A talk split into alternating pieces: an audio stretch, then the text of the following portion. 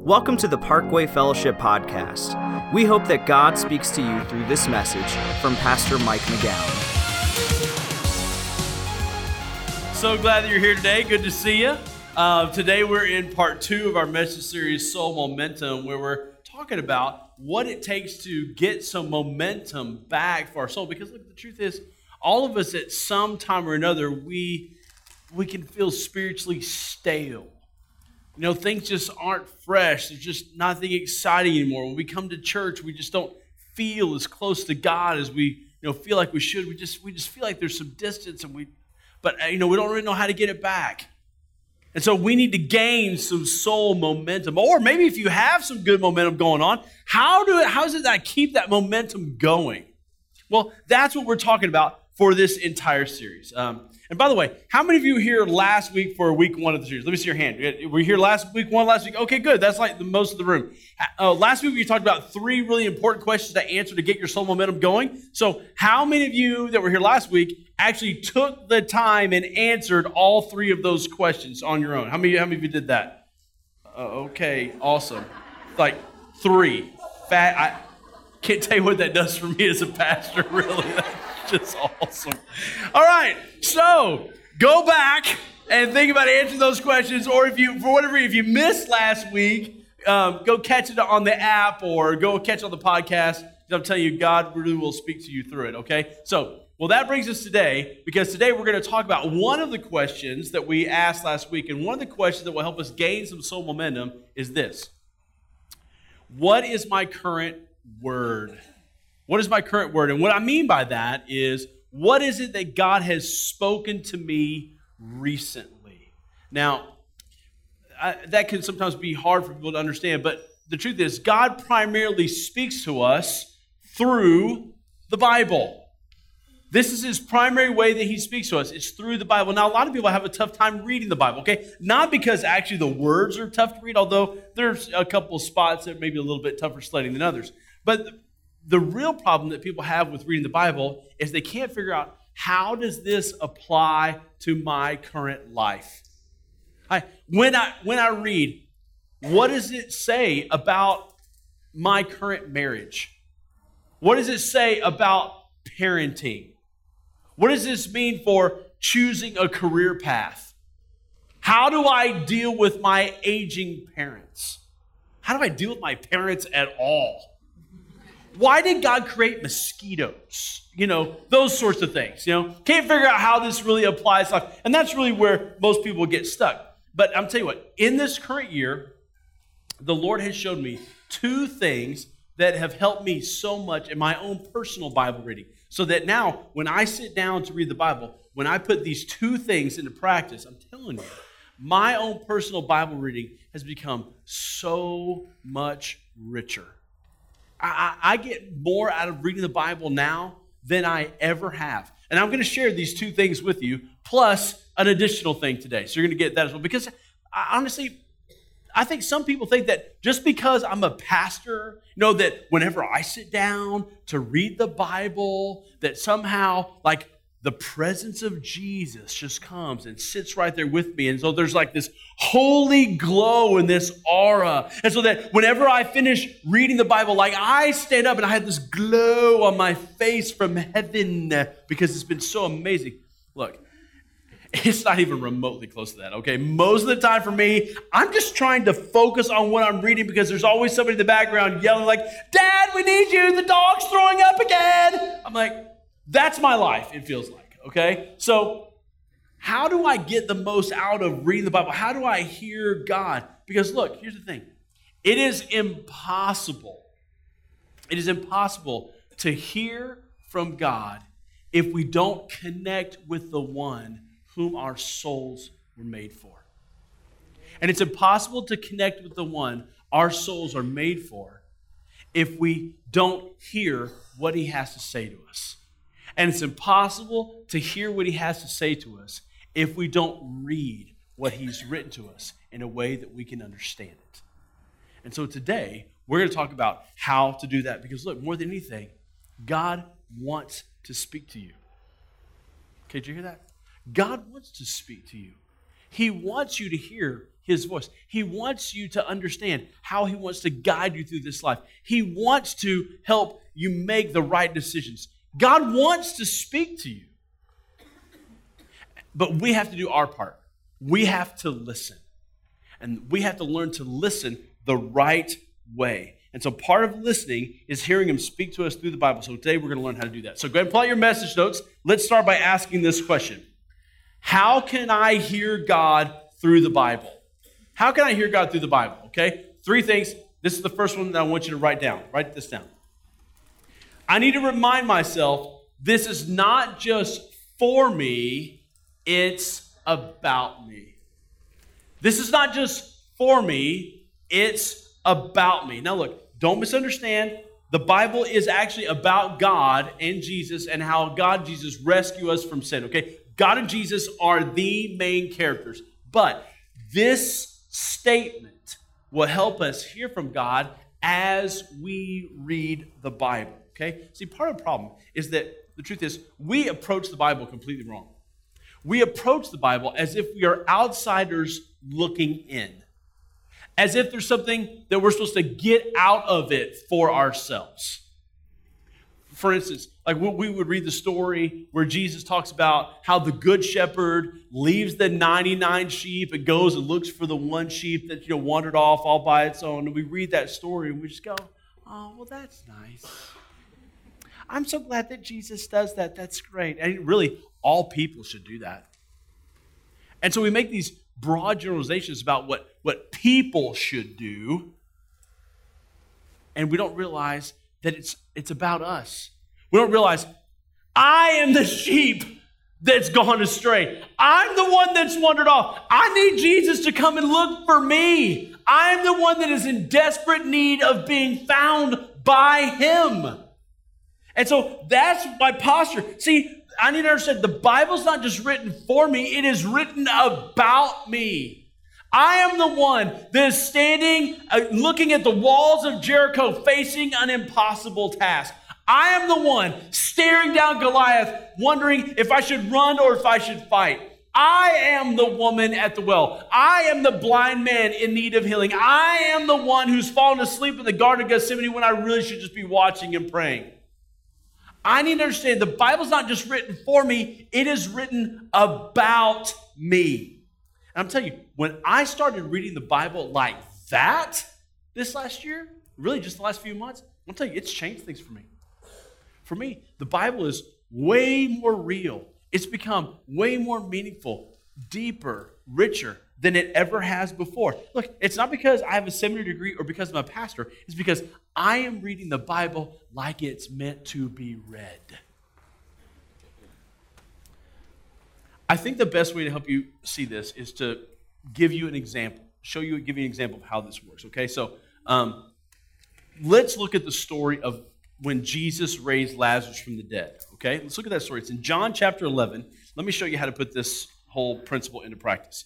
In John 11, verse 39, Jesus is talking. He says this He says, Take away the stone, because they had a stone that was covering the entrance to the tomb. Take away the stone, he said.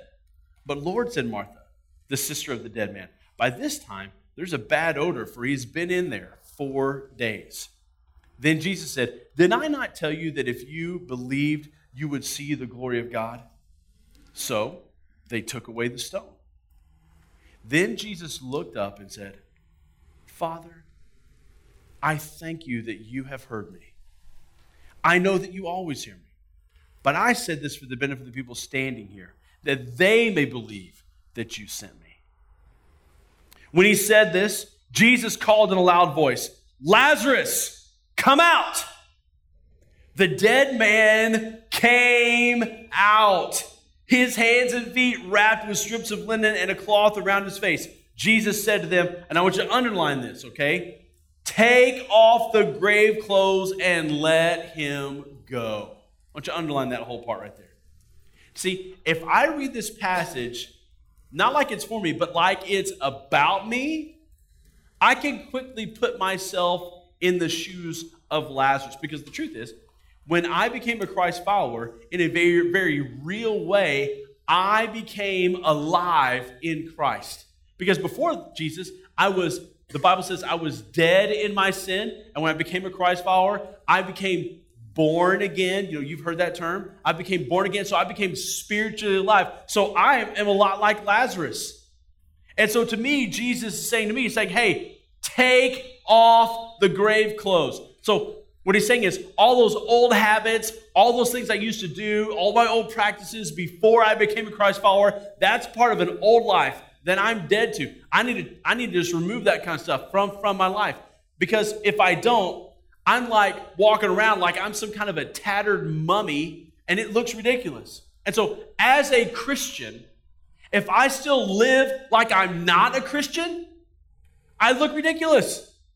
It's not what I'm supposed to what my life is supposed to look like. I need to take off the grave clothes and move on. That's when I read it like it's about me. Here's another little insight. If it's about me. Remember, when Jesus says take off the grave clothes, he's actually not even talking to Lazarus. He's talking to the other people there. So if I put myself in the story like it's about me, maybe Jesus is telling me that I need to help someone else take off the grave clothes. I need to help someone else change their habits. I need to help someone else make some changes in their life so that they can follow Christ better. See how that works?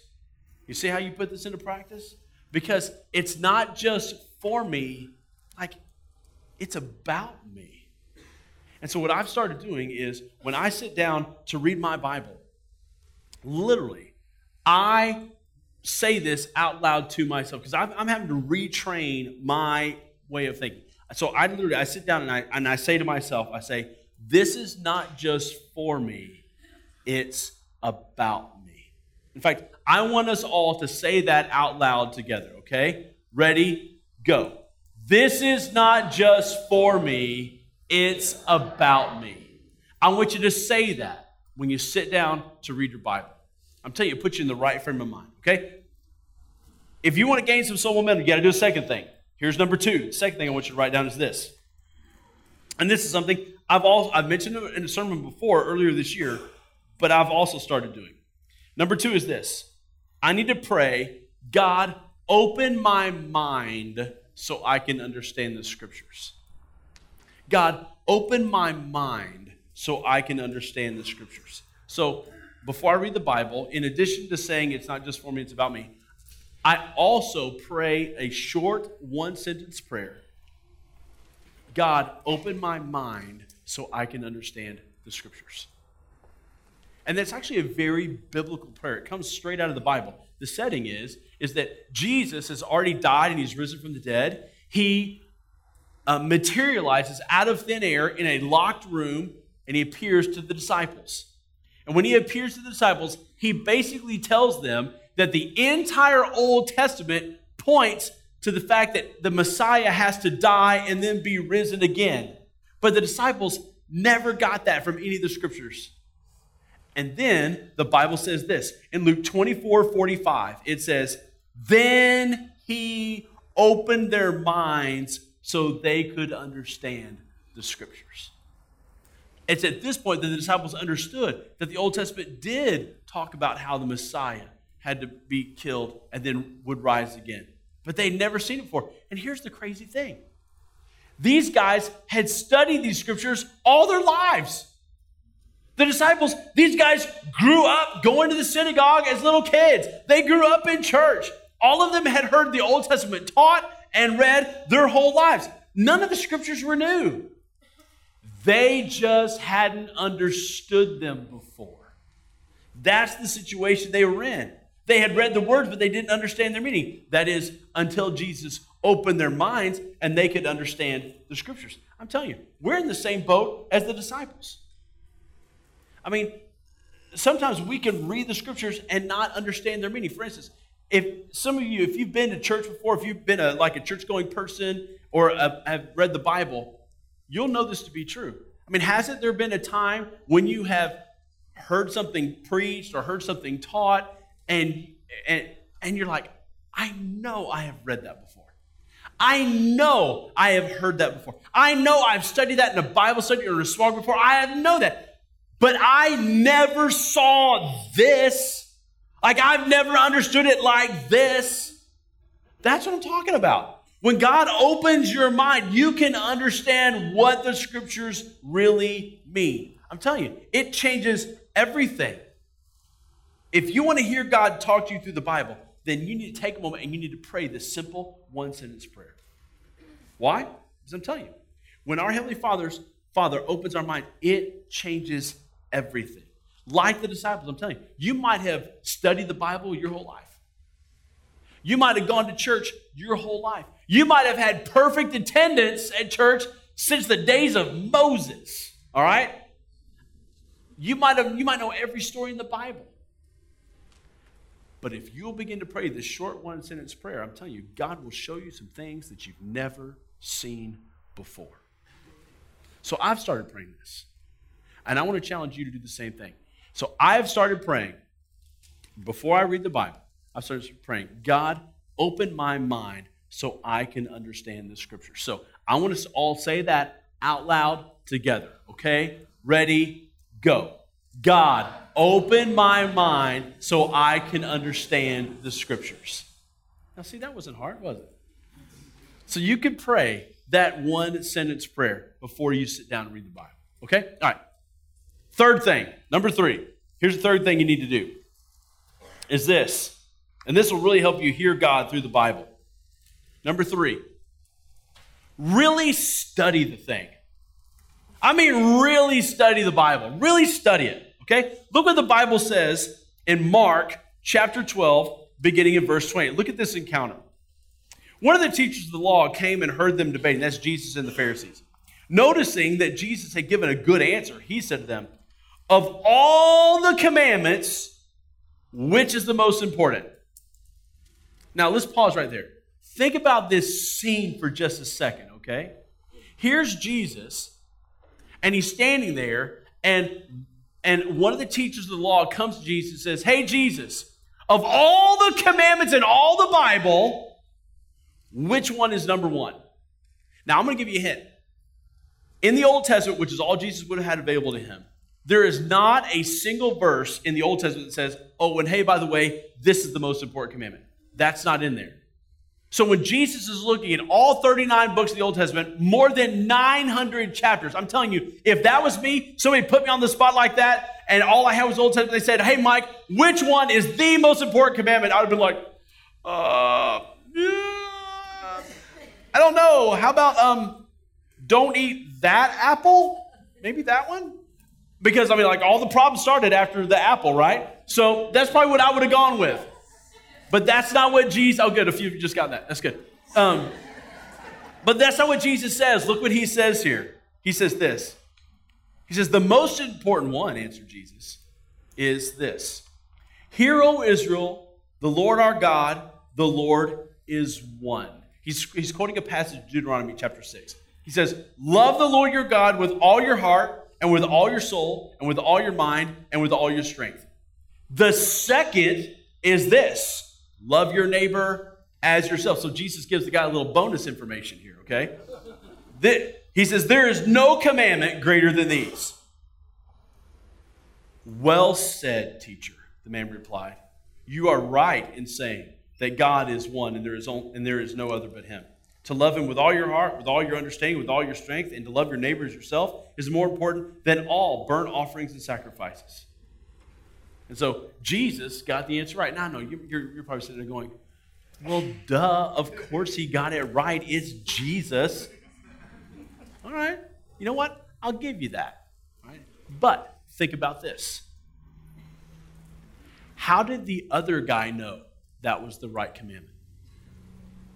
How did the teacher of the law know? Because look, he wasn't a follower of Jesus. He didn't believe in Jesus. He didn't believe that Jesus was the Son of God. He didn't believe Jesus was the Messiah. He wasn't following Jesus at all. How did he know that that was the right answer? I'll tell you. Because he studied it. He the only reason he knew is because he had studied the Bible. He had studied the thing. I mean, ever since he was a little kid, growing up in church, he had studied the Bible and he loved it so much that he eventually decided to go into ministry himself. That's how he knew.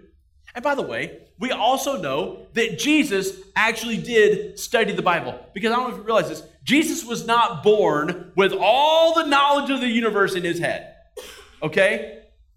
There was not some sort of like divine download into Jesus. Jesus had to study the Bible. We know from the Bible, it says that Jesus went to the synagogue when he was a little boy and studied and heard the scriptures that were taught. The Bible says in Luke 2 52 that Jesus grew in wisdom and in stature. I mean, how would you grow in it if you already know everything? So Jesus grew and he studied. Now, was it easier for Jesus and like did he retain it better than all of us? Uh, probably so. All right, I'll give him that. But the, my, here's my point Jesus and the teacher of the law, they studied the scriptures. They studied them. And that's what we have to do too. Not just read it, not just hear it taught in church. We got to study the thing, okay? Then the question becomes how? Well, let me give you two quick ways, and these are your bullet points, okay? The first way how is uh, the first way how. The first way to study it is to purchase a Bible study over a book of the Bible. Purchase, and they don't have to be big, and it doesn't have to be some super difficult thing. I brought a couple of them here with me too, and so look, you know, I mean, they're pretty thin. They're not not too not too heavyweight. The first one is uh, over this over the books of Ezra and Nehemiah. These are two really great books of the Bible. Um, they kind of go together, so that's what this study does. And then there's another one. This is a study over the book of Hebrews. Uh, uh, also, a fabulous study. It's a book of the New Testament. And so, look, if you're familiar with the Bible and you want to buy some of these online, go buy one online and start working your way through it. If you're not very familiar with the Bible, you might want to go to the Christian bookstore, go to Lifeway, and go and look at the Bible studies, thumb through them, and pick one that looks good for you, good for you. But go get a Bible study and start working your way through it. Okay? Second thing that you can do is this, and this is your next bullet point join a small group. Join a small group. Look, if you've been going to the park for a while, like you knew this was coming, right? Yeah, you knew it was coming. But look, just because you know it was coming doesn't make it any less important. It's important. You need to join a small group. Because probably one of the best ways to study the Bible is to get in a small group, especially a small group that studies a book of the Bible. Okay? Now, other small groups are they study a topic. And that's also very beneficial because what they do is they take the verses of the Bible that are, you know, throughout the whole thing that deal with that topic. So they're both studying the Bible, but just a completely different approach. But you need to get in a small group and really study the Bible. it's key to your spiritual growth. If you want to hear God speak to you, that's the way to do it. And look, next Sunday, Next Sunday is the first Sunday that you can sign up to be in a small group for the fall semester. It kicks off next week. So, and we've got a you know kind of a big announcement about that when we get to the end of the service today. Pastor Will's going to share that with you. But sign up for a small group. And look, and not just yourself, but you need to sign up your kids and your teenagers too. Because look, remember, the teacher of the law and Jesus, they studied the Bible when they were kids. They studied the Bible when they were young. And that is what made the difference for them. It'll make, be the same for you and your kids. So you need to make sure that your teenagers and your kids are in a small group. And our kids ministry, our youth ministry have changed curriculums. So now the curriculum we're, we're, they're going to be using this year it has more focus on Bible study than any than ever before. I mean, it's going to be great. It's going to be a great fall semester. So get them signed up, get yourself signed up, into a small group for this fall semester. Because look, here's the, here's the deal. At some point in your life, you have to get past just hearing the Bible taught on Sunday. I'm just going to be honest with you. At some point in your life, you have to move past just hearing the Bible taught in church on a Sunday because it's not enough. Look, I, you know, look, I love preaching. Like, I love this part, and it's important, and it's good. But, like, I know that if you're really going to grow towards spiritual maturity, you have to study the Bible on your own. Sunday morning is just not enough. It's just not enough. Because look, Jesus did not die on the cross so you could go to church. That's not why he died. Jesus died on a cross so you can have a relationship with God. And that relationship ought to extend more than just an hour or maybe two on a Sunday morning. That relationship is active all, all day, every day during the week. And the only way to really nourish that relationship, the only way to hear from God in that relationship is to hear what He has to say through the Bible. And so that's why reading it is so important because God will use this to help you make decisions, help you guide you through life. It will help answer the questions you've been wanting guidance on for oh so long. So you have to start reading this thing on your own because that is a part of your relationship with God. Now, look, every relationship has a starting point, and a relationship with God is no different. It has a starting point, and we've made it easy for you to find that starting point. That starting point is asking Jesus Christ to come into your life, to forgive you, and commit to follow him. Have you ever done that before? If you've never asked Jesus to come into your life to forgive you and follow him, then you can do that today. You need to pray the prayer that is in your worship guide. Take a moment. I want you to pray it right now. But look, if you've already prayed it before at some point in time in your life, you need to hear this, okay? God wants to speak to you. Our Heavenly Father, more than anything, He wants to speak to you. He wants to help you. He wants to guide you. He wants you to know what He knows because He wants the best for you in your life. More than anything, He wants to speak to you. But in order to hear Him, you have to listen. And the best way to listen is to listen to Him through the Bible by doing the things that we've talked about today. Because I'm telling you, that will help you gain such great soul momentum moving forward. It'll be huge. And make sure that you're here next week because next week we're going to talk about how God uses small group to help you gain some momentum in your life, in the life of your kids, and the life of your teenagers. It's going to be awesome. So bow your head, close your eyes. Let me pray for us all. Heavenly Father, I pray for every single person listening today that wants some soul momentum in their life, that wants things to be more than what they are. And so, Lord, I ask that as they sit down to just try this, to just try reading their Bible a little bit this week, God, I ask that you would meet them there and that you would reveal yourself to them in that moment. Because I know that you want to speak, I know that you want to draw us close to yourself.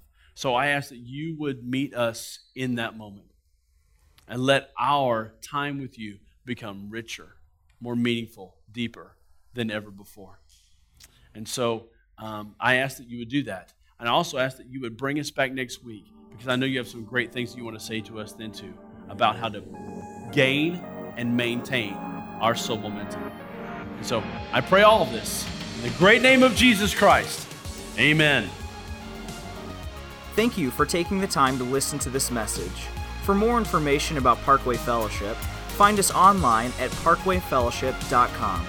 You can also download our mobile app for access to the most recent messages, video content, and much more.